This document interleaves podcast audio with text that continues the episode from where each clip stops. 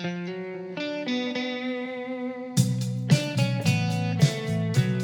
everyone, my name is Al Gugliotta, and I want to welcome you to the Unlearning Project. This is my attempt to break down the origins of our thoughts, our attitudes, our behaviors, our biases, most of which have been imposed upon us by our upbringing. My main goal in this entire podcast is to pivot from a place of self judgment that we're all too familiar with to a place of self curiosity. Thanks for joining. Let's dive right in.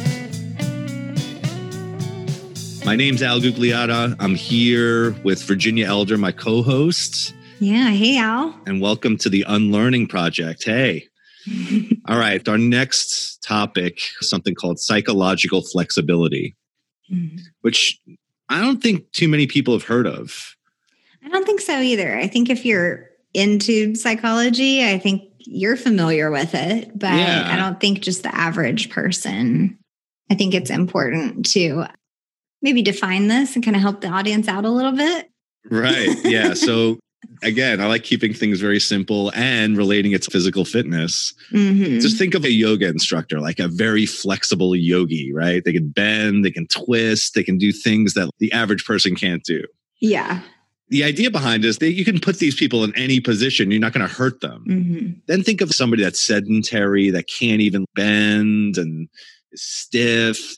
The chance of injury is probably a lot greater for somebody that's super tight, right? Out of shape, not flexible, right? Put them in a different position. You're going to wind up like ripping a muscle or a tendon, or they're just locked up, right? So I think of the same thing with psychological flexibility it is the same thing. Now it's just psychologically. So mm. somebody that's not psychologically flexible is very rigid in their thinking. Mm. So for instance, whether it's an angry person or somebody that has anxiety or somebody that the mental processes that are going on in their brain if they're categorizing themselves as lazy or I'm this or I'm that, that would be considered inflexible. Right. Like you're just basically now rigid in your thinking of yourself. Right. They kind of have that pigeonhole kind of thinking. Like I am this, this is the way I am, this is what I believe. Yes. I'm not questioning it or trying to think outside the box at all. This is just me. Yeah. And this okay. that goes for themselves, their subjective experience. It goes for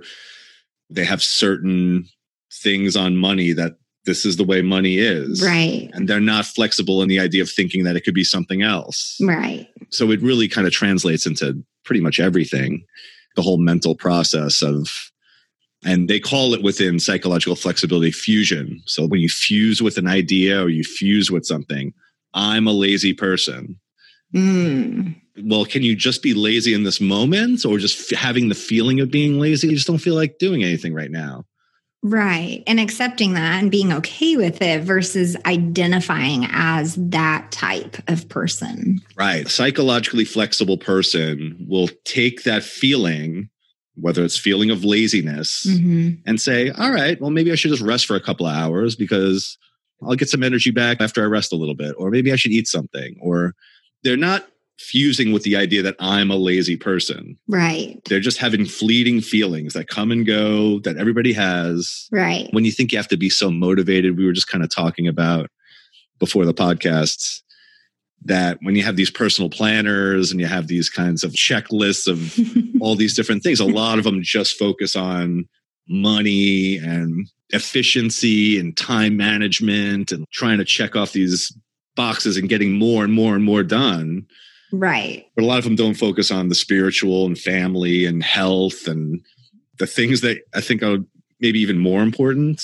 Right, right. A morning routine and making sure that that's like a part of every day for you. Yep. That's what I've struggled with with planners was either they're super unstructured so you just have like a blank space for like each day. Yeah. or they're super structured and it's just like a time blocked list. Mm-hmm. I was going to tell you, I think it's interesting you brought up the yogi mm-hmm. because when you think about it, that person has trained. They didn't just become that way. They have trained and practiced and been to classes and got certified and mm-hmm. probably been to all these yoga retreats and they have trained to become flexible. Yeah. The same thing with the psychological piece. I feel like this is a practice that you attempt for a long period of time in maybe a certain area before you get better at it. Yeah, no, that's a good parallel because like physical training and mental training, right? Both of them require time, effort. It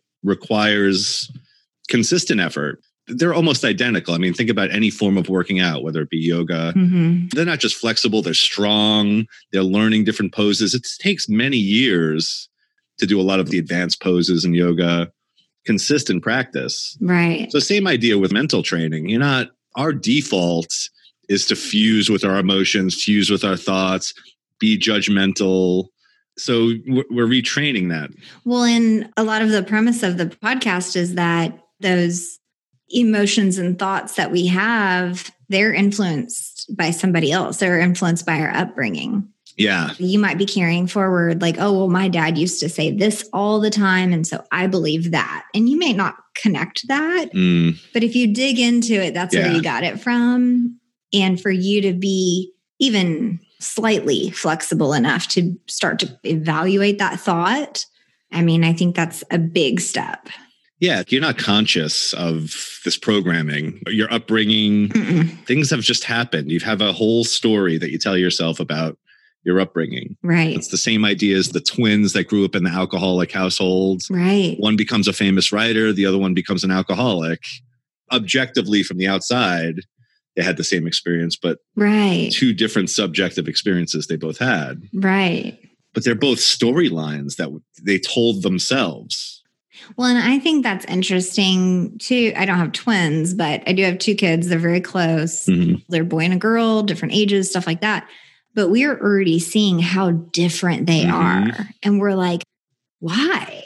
Like yeah. we don't feel like we've changed that much. Yes, they're totally different. And so it's so interesting that like with the same we think the same experience growing up in a household, these two people are very different people. So it, I think that's just so interesting. And I, I am so curious what makes that human turn out so differently yeah naturally mm. even though you believe that they've had the same experience I, that just has always interested like me. you said there's two different people two different personality traits two different mm-hmm. i mean they have just different energy levels they have different tolerance levels for stress right so everybody has different mm-hmm. yeah there was kids that really thrived in athletics with coaches that yelled at them. Yes. They were like, go, come on, move it. Some kids would be really motivated by that. Right. And some kids, it's the worst thing. It crushes them. Yes. They need encouragement. That's hilarious that you said that because we're literally like looking for that right now. We're dealing with that right now. It's so difficult. It's it really is. But I think that yeah. those that's why some of the best coaches in the world are very sensitive to that. They know mm-hmm. what a mm-hmm. person needs. Yeah. If they're really in tune with what each athlete needs. Right. And what motivates that athlete and what helps them get better. Those are the best coaches that they have the best teams and there's the flexibility, right? The coach has the flexibility, the psychological flexibility to recognize that there's different people, there's a spectrum of people here. Mm-hmm. They all have different needs. They're not the same person. Yeah one style of coaching or one style of encouragement is not going to work across the board for everyone. Right. With this kid, I can be on their butt telling them, go, go, go, go. But with this other kid, if I yell at them, they're going to crumble. Exactly. Now I got to just kind of nurture them a little bit more. Yes. Yeah. I need to find a coach that knows that. oh, so you're dealing with a hardcore coach? We're dealing with, no, it's more of my son, I know what he needs, and he is the kid who will be crushed. Yeah. And so, in searching for a new team, that's specifically what we're looking for. Like, I need to be able to take him to visit practices to just like pop in for free and check out the team. Yeah. And I will specifically be looking at how this coach works with his kids. Yeah. He's very sensitive. So, yes, I think he has a lot of talent and he can yeah really be something if he puts his mind to it but specifically the psychological flexibility is something that i'm gonna have to teach him yeah because like he's that kid that will be like oh no i'm wrong instead of i made a mistake yeah it's that embodiment of fusion. Like he fuses with whatever happened to him is him, kind of. Yes. Yeah. That's just you're bringing up like the most aligned topics. It's hilarious to me. well, remember that section in Glennon Doyle's Untamed where they talk about mm-hmm. the daughter and Abby is basically pushing her to do the soccer or whatever. Yes. And Glennon Doyle's like, no way, she'll be crushed.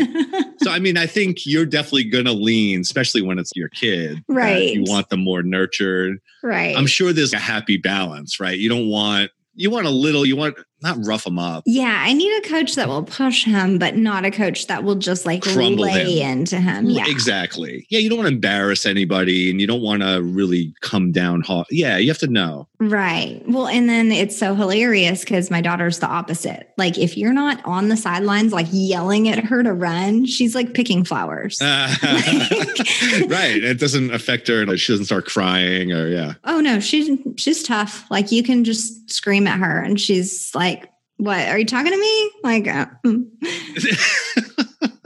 isn't that weird how people are resilient to that? Yeah, I always envied that because I was the kid that crumbled. Right. I, well, I lean more toward that. Right. I never crumbled on the outside, but I always just felt like if somebody was yelling at me, I was like, oh, yeah, God, stop yelling at me. That's my son. And my daughter, mm-hmm. you yell at her to run and do whatever, and she's a rock star. But like the second you quit yelling, she's like not paying attention to the game. yes, that's crazy. Yeah. What's going on Such here? different personalities. Yeah. okay, so we talked about you fuse with the sensation, you know, if you have anxiety, okay, well, I'm an anxious person versus mm-hmm. I'm experiencing anxious thoughts and feelings right now. Right. And it sounds semantic, but it's not. It's a completely polar opposite way of looking at things. Right. So when you fuse with it, you are that. When you just say, I'm having the feeling of anxiety, mm-hmm. of whatever anger, you're not an angry person. There's two different things. You're just having a fleeting, you know, emotional state or a fleeting thought pattern. Right if you consider yourself that person, you're going to be an angry person. You're going to act angry a lot. Right. Maybe you'll allow that anger to come out more often because you're like, well, I'm an angry person. Like, this is just who I am. Yes. I wanted to actually just put out a definition of psychological flexibility that's oh, yeah. better than what I've said to this point because I think it kind of encompasses the whole thing. Okay. It says psychological flexibility is the ability to stay in contact with the present moment, regardless of unpleasant thoughts, feelings, bodily sensations, but all at the same time while choosing one's behavior based on your values. Hmm. All right, so that's a lot said there, right? So, mm-hmm. yeah, unpleasant thoughts, feelings, bodily sensations, when all of that stuff's happening to us, you can still choose behaviors that follow your values. Mm-hmm. That's the context of what psychological flexibility is. So I really kind of morphed with that idea because I always thought that whatever emotions, whatever thoughts, like that was you. Like that's, you're going to behave based on those emotions. Right. Or like I am an emotional person. Like I get emotional often. Like just identifying as an emotional human instead of I have a lot of emotions. I'm okay with that. yeah. Well, like for instance, I always think of situational things. Like if you're not in a good mood one day, mm. you're like, I'm not in a good mood, so I'm going to cancel my plans mm. to go out with my friends. Mm-hmm. You could still be in that bad mood and go out with your friends. Mm. So if your value is that I want social connection with my friends, mm-hmm. and you start making behavioral decisions based on your values, not on your emotional state at any point. Mm-hmm. It's just a better way of life. Think about having a life of anytime you're just going by whatever you're feeling or thinking. Right. Are you going to do all the things to be healthy? Say you're somebody that wants to be, you know, in shape. Right. And you wake up one day and you're feeling, oh, I don't want to get out of bed. It's cold out. And as soon as you feel like it's cold out, like, no, I'm just going to sit in bed. I'm feeling mm. uncomfortable. So I'm going to stay in bed. But you you could also have the the polar opposite thought of, yeah, I feel these things which are fleeting, but my value is to be someone that's in shape. Right. Then it's a different context of how to think about it. Yeah. So you're going to put on like extra warm leggings or something and you're going to go run. Yeah. You're still going to do your thing because you are in the belief that you are a healthy person and healthy people work out, right? That's so right. You're still going to go Whereas if you don't believe you're a healthy person, but you were just attempting like some program. So there's like a level of commitment there too to believing what you want to be. Mm-hmm. Like I maybe I'm not the healthiest, but I believe that I am in general a healthy person. So I'm probably a lot more likely to commit and follow through yeah. with different programs just based on the mindset of believing that you're generally healthy. Your values are health. Yeah, yeah. And it's a direction. Again, it's not like this ultimate destination. You don't eat one salad and you're healthy for the rest of your life. so you have a direction. Right. And you can go off you go off the path sometimes. I mean, we were talking about having like I'll sit down. I won't eat a half gallon of ice cream, but I'll eat a good pint, pint and a half sometimes if I get crazy. Right. But then I won't do it for three months or six months. It's just not my thing. I don't see myself as someone that eats sweets all the time, but I'll indulge once in a while. Yes, it's an indulgence in that moment or that day versus a practice or a habit that you do often. Like right. I think that's that's a big difference too. Yeah, so that same person who's feeling lazy in the moment, yeah, one time out of 30 mm-hmm. you know, I feel real tired, my body's shot. Maybe I won't get up for the workout. Maybe I'll sleep in that day. Mm-hmm. I don't wake up from that three hour extra sleep thinking I'm just such a lazy person and I can't work out. And now I'm unhealthy and I'm just an unhealthy person. So why even bother mm-hmm. trying? That whole storyline goes down that path. Mine is I get to do this once in a while. Right. This is just how it works. Right. I'm having an off day and I'm going to have ice cream. I'm going to stay in bed. I'm going to wear slippers. Yeah. I'll be fine tomorrow. yeah. That happens in so many different contexts, though. I think it's really challenging, though, to like the definition was saying, being present in that moment and accepting that kind of off behavior in that moment. Mm-hmm. And I think that's part of the psychological flexibility is like accepting it regardless of the unpleasant thoughts. And those unpleasant thoughts would be that crap, I'm having an off day. Like, this is not me. What's wrong with me? Why am I not happy? Why do I not feel good? Why don't I have energy? whatever the thoughts are. Right like, no, it's okay. I'm giving myself grace today. I'm gonna be fine tomorrow. I'm just gonna allow this funk mm-hmm. and I'll be fine. Yeah. Just the idea that you can do things when everything in your body's telling you you can't, or you're right. Well, in your body and your minds. Yeah. So if you're scared to perform for whatever type of performance, whether it's music or dance or acting, you can be fearful and still act. Right. And that's actually normally the way people act. If mm-hmm. they're about to get on stage, they're going to feel butterflies. Mm-hmm. You're going to feel all the sensations that's telling you not to do something and still do it. So I always thought that was interesting too, because those feelings make your thoughts spiral into an idea that you can't do these things. Mm-hmm. But it's not true. Mm. You can still do the things. You could be uncomfortable and do and do something that was a real pivot in my minds. I'm kind of stuck on the values piece. So mm. for me, setting like personal values or business values or family values, none of that was ever brought to my attention until until I entered kind of the business entrepreneurship world. Then I started to be exposed to the conversation about setting values. Mm and even my husband and I were talking about this recently.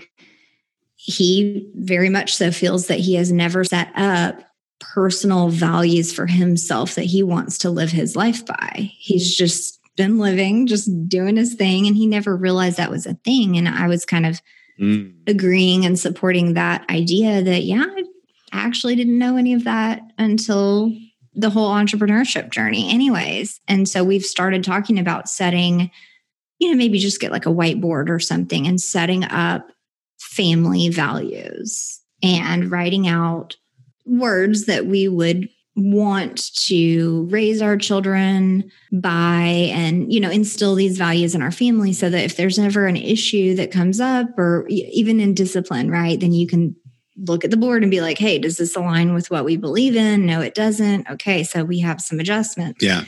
So we've started discussing that concept. And my question is do you think the average person is even conscious of setting values for themselves. Because my initial response is they're probably not aware that that should be yeah. a thing that you should live by.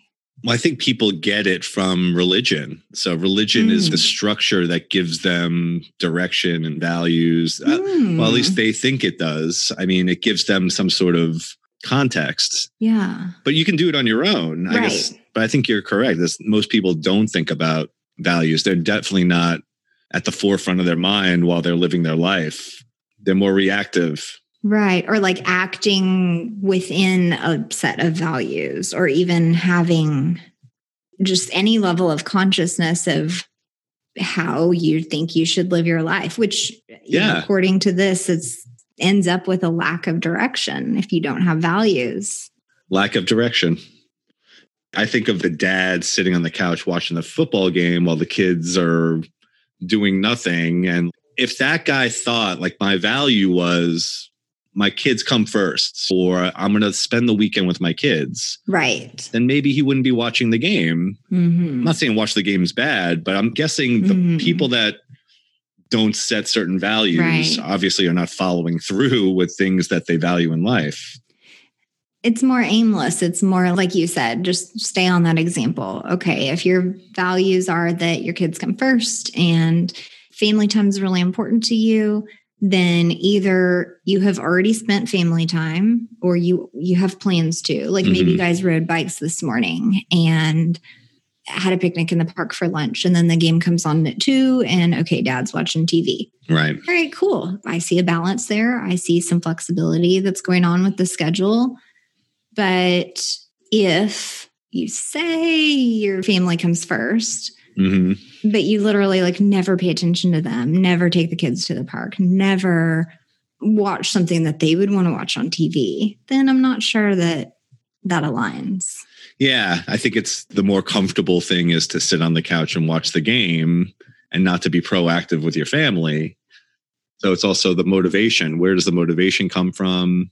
Yeah, anybody could say anything, right? You can obviously we know this mm-hmm. through religion where people tout to be holier than thou and behind closed doors they're miserable people that are freaking right. nasty to their kids so you could say anything. So it's more, this is more of an internal process, not what you're projecting to the public. Right. It's an internal, like even journaling or something, you know, you would focus on like, what do I stand for? What do I want to be? What do I want to live by? That would be your values. Right. And I think the people that are outwardly projecting their values to everybody, the public, mm-hmm are the ones that aren't living by them. Right. Because you why would you need to tell everybody else about your value? Your values are your values. Right. It's your direction in life.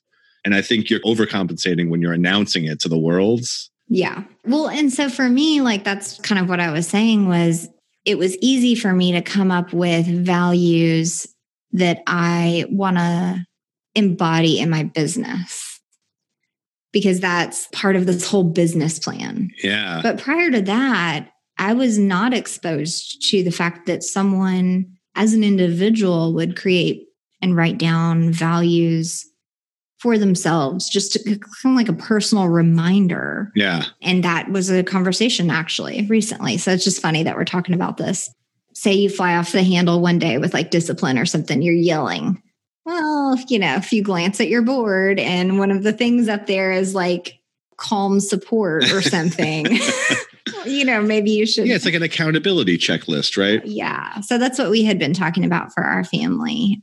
And I think that will help both of the kids actually when something happens and they're like, oh, what did I say? Yeah, I made a mistake. It's something that happened, but it doesn't define who you are. Right. Like I'm a person that has made mistakes, or I'm a person that messes up everything, or, you know, just like you can flip it. And I think having some values will help yeah everyone it's a huge difference thinking you're somebody that does bad things mm-hmm. or just you made a mistake in the moment. I've done it before. Like I've gotten angry and I'm kind of beat myself up over it. Like, ah, I wish I didn't do that. Mm-hmm. But again, it's the quicker you can kind of forgive yourself and move on, by the better off. Or have that reminder on the board or on your journal or whatever that to just realign yourself quickly versus dwelling on that you messed up or that you are a bad person now. Yeah. And we also talked about, which we have to bring up, mm-hmm. that even if you adhere to all of these values, it's a moving target. It's you're yes. going to veer off the path. So ACT is acceptance commitment therapy. I've mentioned this before on the podcast. The biggest thing I got out of that whole entire weekend where I just sat there with therapists and they were teaching this ACT process. And it was the guy that invented ACT, his name's Steven Hayes. One of his instructors, there was like two or three instructors, the one they were touting the most got up on stage and she was amazing, like amazing speaker, super articulate, but like you really understood exactly what she meant by everything. She was making very complex subject matter very mm-hmm. Accessible to a dummy like me. And so, and I'm realizing as I'm watching her, she's really overweight. Hmm. Like she's got to be a hundred pounds overweight. Hmm. And she's saying all of these things that we're talking about, like you, you have to follow your values, you have to diffuse from strong emotions rather than fuse with them. And I'm thinking to myself, wait, she's not even putting these same things into practice. Why am I listening to this lady? She doesn't have it all together. Look at her. She's out of shape. If she knew how to do all this and if all this stuff really worked, then she'd actually be in shape. Mm-hmm. And I just went down that stupid spiral of judgment. And, and the next thing I know, I catch myself. I'm like, what are you doing? and I remember I brought it back to my therapist, Matt, who told me to go to this conference. Right. And I'm like, I really like this lady that was speaking. She was amazing, but I couldn't get it out of my head that she was really overweight. Mm-hmm. And it made me feel like everything that she was teaching doesn't work. Right. And then that's when he kind of brought it back like, wait a second. You're thinking about this the wrong way. Mm-hmm. Everybody doesn't have it all together. That doesn't mean just because you're heavy, maybe you're not good with money, maybe you're not confident. You, there's a million things. Right. Who has everything? Nobody has everything. Mm-mm. Right. You're the great best parent. You make the most money. You're in the best shape. You're the most attractive, most charismatic. you, you have the best social network. You have all kinds of friends, and they're all perfectly in harmony.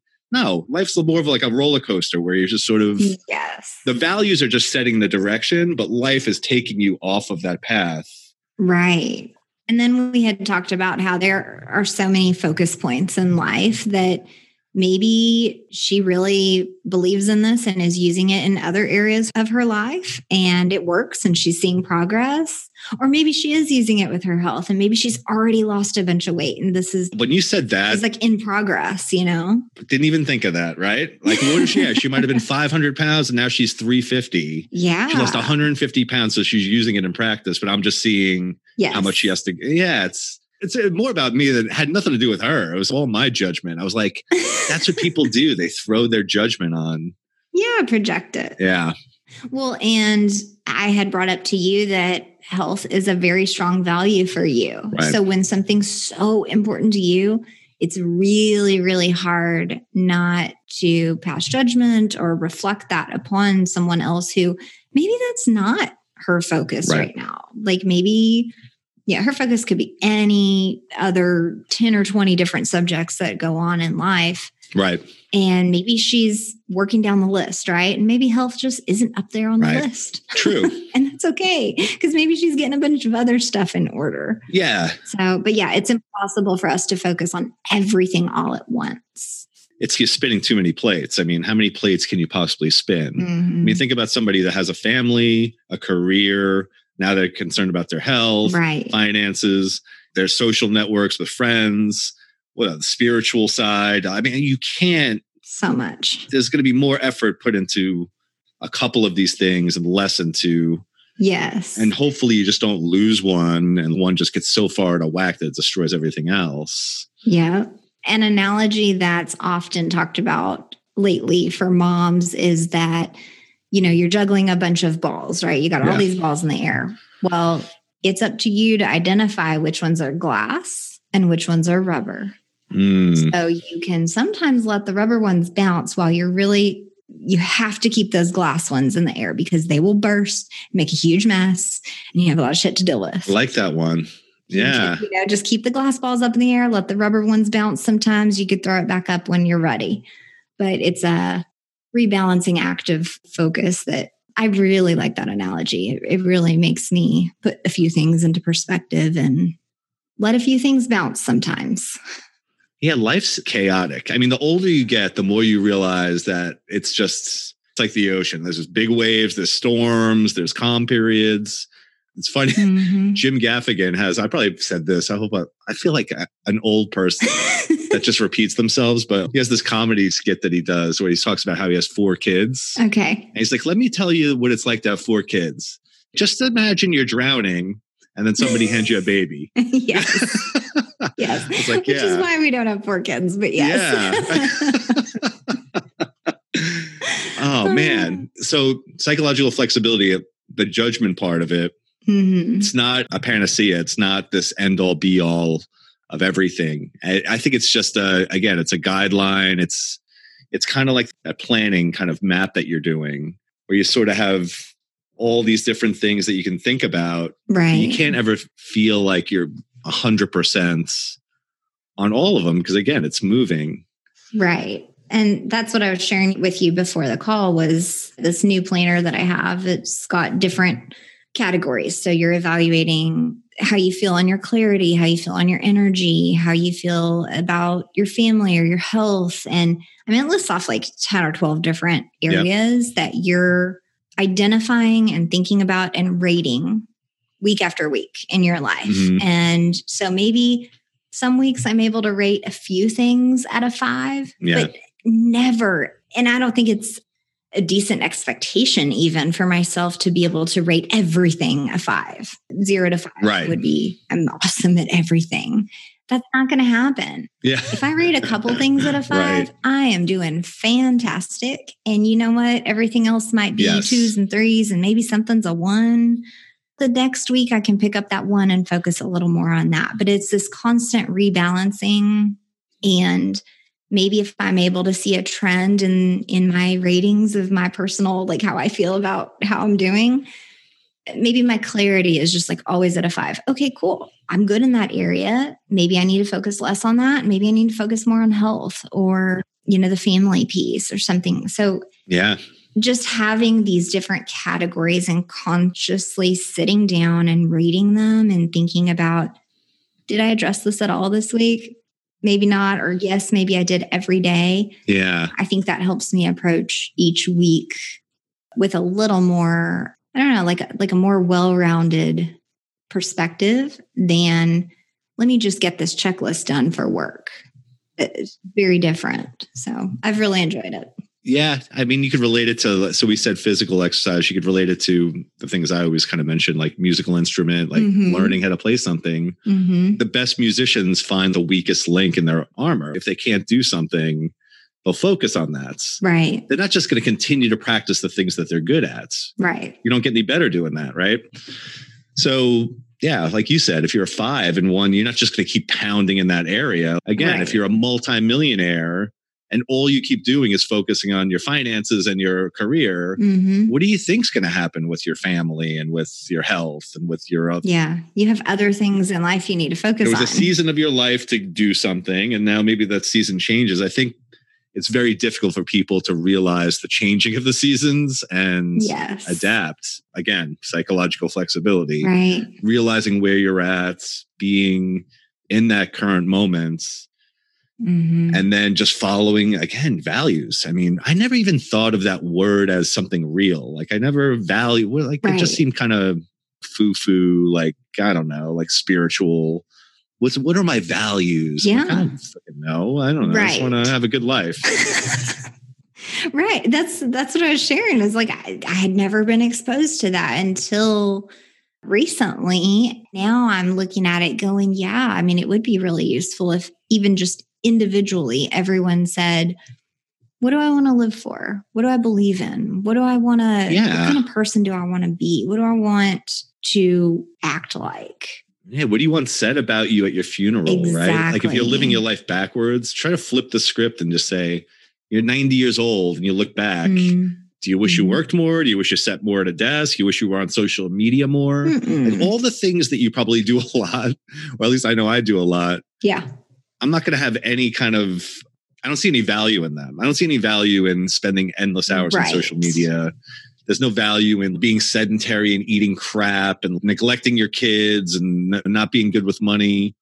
So then you, I'm like, oh, all right. So if those are the things mm. that I don't want. Yeah. So what do you want? Right. Yeah, it's almost like a process of elimination kind right. of thing. Well, and if you want someone to be able to be like, oh, yeah, so and so is just such a generous person. Oh my gosh, they're always there for me when I need them. I want to be more like that. Yeah. So then what have you done in the past month that is generous? And if you haven't, then yeah. maybe you might want to look for an opportunity to be generous. And so it just helps you realign your actions with what you think you want to be remembered for. Yeah.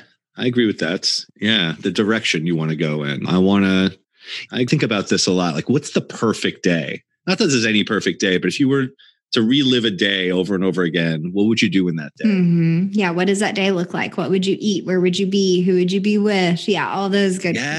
Yes, very good questions. For whatever reason, mine always goes to, and I don't ever do this. So I don't know why. There's a lot of effort, it seems Maybe like. You should. Yeah. I want to do like wake up, go for a walk, meditate, do a little yoga, have food with the family, get out in the sunshine. Mm-hmm. None of it revolves around work. Yeah. it always revolves around just leisure activities, but health and outdoors yeah. and family. Yeah. So I always think of those. That's kind of more of my perfect day of like. Well, I think you just planned your next Saturday. I think I think I kind of do this on the weekends. Yeah. well, good. yeah. But I think we're led to believe that your values need to be money oriented or they need to be finance oriented. They need to be career oriented. Mm-hmm. And we put so much focus on that one area. Mm-hmm. And I have a friend that we've have, had a conversation back and forth a few times because I'm always kind of bent against the idea of stop focusing on your career so much. There's other important things in your life. And he's like, well, I enjoy my career and I love my career. And Mm-hmm. I'm like, okay, fair enough. You're one of the few probably that really, really wants to spend mm-hmm. 40 or 50 hours a week doing one thing, right? Doing one job. I'm definitely not that type of person. And I tried to jab back at him a little bit too and say, don't you think maybe there's a little bit of a lack of imagination on your ends? Mm-hmm. Because I, I believe you're the type of person that if you were shoveling cow shits, you'd be happy. like you, you're just going to make yourself happy regardless of what you're doing. You're that type of person. Right. Kind of good. you know what I mean? It's a very good quality. Right. That's a great quality. I mean, just put somebody in any environment, they're gonna they're gonna make themselves happy. Yeah, if they can create that happiness out of, like you said, like shoveling cow shit, like, I mean, wow, like I need to examine this person's brain. You know? Yeah, there's a spectrum of that too, right? There's some yes. people that they won't be happy doing anything. Right. And then there's the other side of the spectrum that somebody will be happy doing anything. Right. So my question is to this friend, do you love your career because of the actions that you do in your career or do you love your career because it's been able to facilitate all the other things that you want in life? I think he loves his career. Well, he's a music teacher. So, I mean, that one thing. Oh, yeah. So, awesome. he loves music, yeah. he loves kids, and he loves doing that kind of thing. But again, I always jab and this, I'm like, yeah, but do you want to do that in the confines of a public school that's telling you the curriculum and telling you, I mean, you still have to be in somebody else's world. Mm-hmm. And just saying, like, if you wanted to do it in another context, it wasn't really an argument. It was sort of just this back and forth of yeah, because he was trying to say that I'm always touting like focus on everything else besides your career. He's like, I love my career. Why would I do that? Mm. Okay, good point.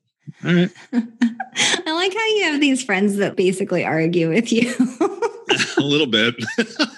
they don't really argue. I think they're just making their own points. Yeah, but it's like a healthy intense argument, like discussion. It's a little banter. Yeah, yeah. Yeah. I appreciate that because then it's not Yeah. just you throwing your weight around and it's not just them throwing their weight around. It's like this back and forth and you're both able to kind of jab at the other and joke about it maybe. But then hey, you probably both walk away with a fresh perspective and definitely mm-hmm. he definitely changed my perspective because mm-hmm. i just assumed that more than 99.9% of people just if they had the choice yeah. they wouldn't do a 40 50 hour a week job. Right. And he's not one of those people. Because i struggle with the same idea like this week. Mm-hmm. okay i'm gonna work monday and tuesday. I worked a little bit sunday. That's fine because i want to be off on wednesday and thursday. Mm-hmm. well yeah, it's Wednesday and I've been working all day and but I'm fine with it. Like I'm not upset. I do plan to take the afternoon off and I'll go hang out with the kids and do family stuff.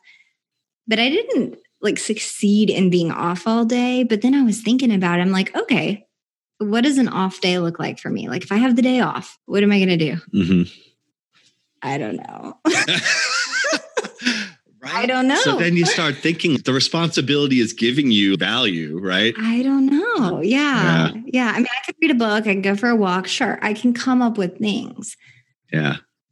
But I feel more satisfied getting some work done. I like just I can't help it. Mm-hmm. I know that time off is important and I know that time with family is important and fun. And I really enjoy those times.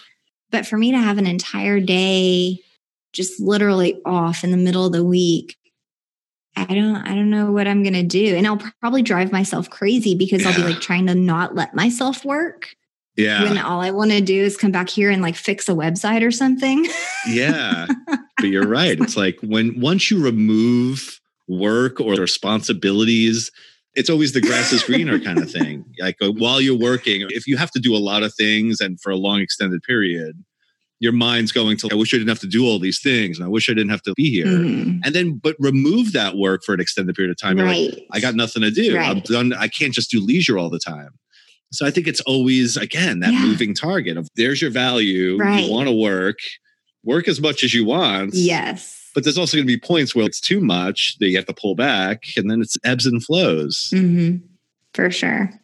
Well, I wanted to read a little something that you had sent me a sentence in this research that you did. It says the best way to respond to distress is whichever way best facilitates the pursuit of meaningful life aims. Wow. And that was according to the rich theory of act. Yeah, I didn't write that. no, no, yeah. but it's it's like perfect. I love that phrase because you know, any level of distress, whether we're talking literal distress, like you've lost your job, you know, maybe somebody in your family got COVID, something big, identifying what those values are, and then redirecting the pursuit of meaningful life aims. So you're redirecting your actions back toward those values. Yeah. I was stuck on that sentence, just staring at it. And I was like, man, going through a painful experience mm-hmm. and how mm-hmm. you could use some of that you could use the energy to be depressed you could use the energy to be productive in some form mm-hmm. it's in a book from leo tolstoy i'd never read the book it's a quote that i heard from wayne dyer and he's talking about this guy that his son just passed away mm-hmm. and the night of the son passing away mm-hmm. he's found at some little music hall and he's dancing and he's celebrating and people start coming up to him and they're saying, what, what the hell are you doing? Your son just passed away. Hmm. How can you be celebrating at a time like this? And he tells the yeah. people that I had a choice. I could either let this experience completely devastate me or I can move on. And he's like, I just chose to move on. Right. And when you hear something like that, you automatically think, well, that's ridiculous. Like everybody has to grieve and everybody has to suffer in a certain way. And I don't think that's true. I think that's something we were taught to believe. Mm-hmm. And I'm not saying that you shouldn't suffer. I'm not saying that most people right. wouldn't be suffering.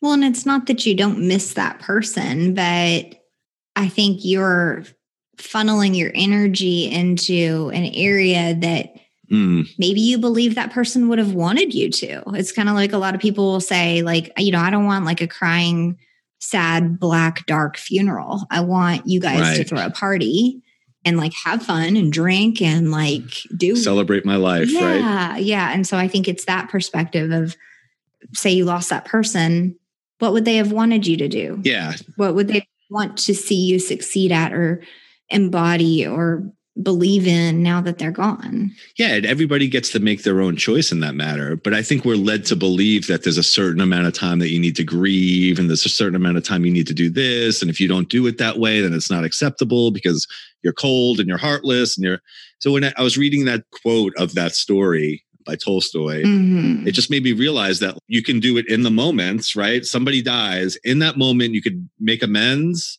move on with your life Mm-hmm. And then some people they'll grieve for two years and they won't have any. Right. And not one way is right, not one way is wrong. Mm-mm. But I guess for w- whatever reason, we have this idea in our head that there's a certain amount of time that you need to deal with stuff. And now everybody's got their own timeline. Right. And whether it's a minute or two years or whatever, anywhere in the middle, that's just what they do. And right. there's so much judgment on the outside of that. Yeah. Well, and I think even with, you know, that that's a pretty deep subject when you're talking about like losing someone, but even something simple. And I kind of go back to like a soccer game. Mm-hmm. Like, okay, you messed up. The other team scored. It was your fault. You were right there. You didn't save the ball. how quick are you going to snap back into it, get back into position, and be ready for the next play? Mm-hmm. Or are you going to like lose it and cry and end up being taken off the field because you just cannot deal in that moment? That is amazing that you said that because I, I, was a big fan of watching tennis growing up. Oh. And you would see that right in front of you during professional tennis. Yes. You just see somebody's confidence crumble, like a great tennis player. Mm-hmm. Like he lost a couple of points but this happens in all sports, right? Yes. So momentum kind of changes. Uh, so even if one player is a dominant player, mm-hmm. psychologically, I just missed that shot. Am I going to miss another shot? Am I now going to overthink my shots? I'm not letting things fly. I'm concerned. Right. Same thing happens in music. If somebody's nervous, you start tensing up because you yeah. want to get it right, and it just makes everything sound terrible. One mistake, and then you let that get to you, and then you start making a bunch of mistakes. yeah, it's like the idea of just being loose and in that flow state. Right. But like you said, how do you react to that first one? How do you react to? Mm-hmm. I mean, th- that's a mark of the greatest athletes, greatest players, greatest musicians is that they can be in that kind of peak performance state because mm-hmm. they're dealing with it too. They're making mistakes. They know they're making mistakes. Mm-hmm. They're not mm-hmm. oblivious to this. Oh, you know you made a mistake, but how do you recover? So, do you think that those type of people are? Whether they're conscious of it or not, but they are more psychologically flexible. Absolutely. Okay. Yeah, that's a great way to, yeah, that's a good other direction for that. I know I went right to like the dark people dying. you go. it can be applied in any area of life. It could be your health, it could be your soccer game, it could be the loss of a loved one, it could be anything. Mm-hmm. You know, how do you react in that moment? Does it align with your values? Are you embodying that act as you? Like, I am this type of person? Or are you like, man, that sucked. I made a mistake. Right. And handle that well. Okay, let me get my head back in the game. I like what you just said. How fast do you recover from those emotional reactions? Mm-hmm. I mean, I think that takes practice. I think it does too. I don't think you just are some super soccer star. I don't know, like whoever your favorite tennis player is that can recover quickly.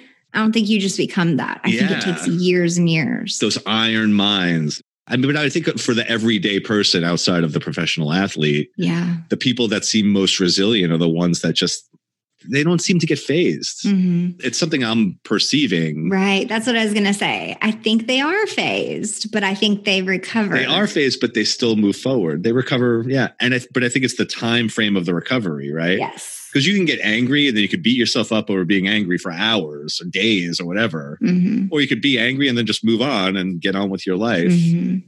Or like in the business world, think like you lost a client. Oh, man. Ah, yes. Are you gonna like cry for days and be like pissed and eat a whole box of Oreos? Or are you gonna like Oh, sales is a whole run, other I mean, that's like putting that on display when you're in the sales world. It's, it's like an open you're, do, you're constantly doing calculations in your minds of commissions that you may get. Yes. And then if one of them falls through, you're like, ah, oh, you're crushed on that one. And then on your next call, you lost all your confidence. Yes. And, oh, it's such a mind fuck. It's such a scramble. And it happens so quickly. Yes. And so it seems like the most flexible, the most resilient are the people that can sort of, mm-hmm. again, I think recovery is the best word for that. You're recovering from it because something's happening, some emotional upheaval, like you lost the sale, you let yeah. the goal in, you got angry, yelled at your mm-hmm. kid. You can recover within a very short amount of time. Right. So those are examples of like a moment of distress, that high emotional upheaval of reaction.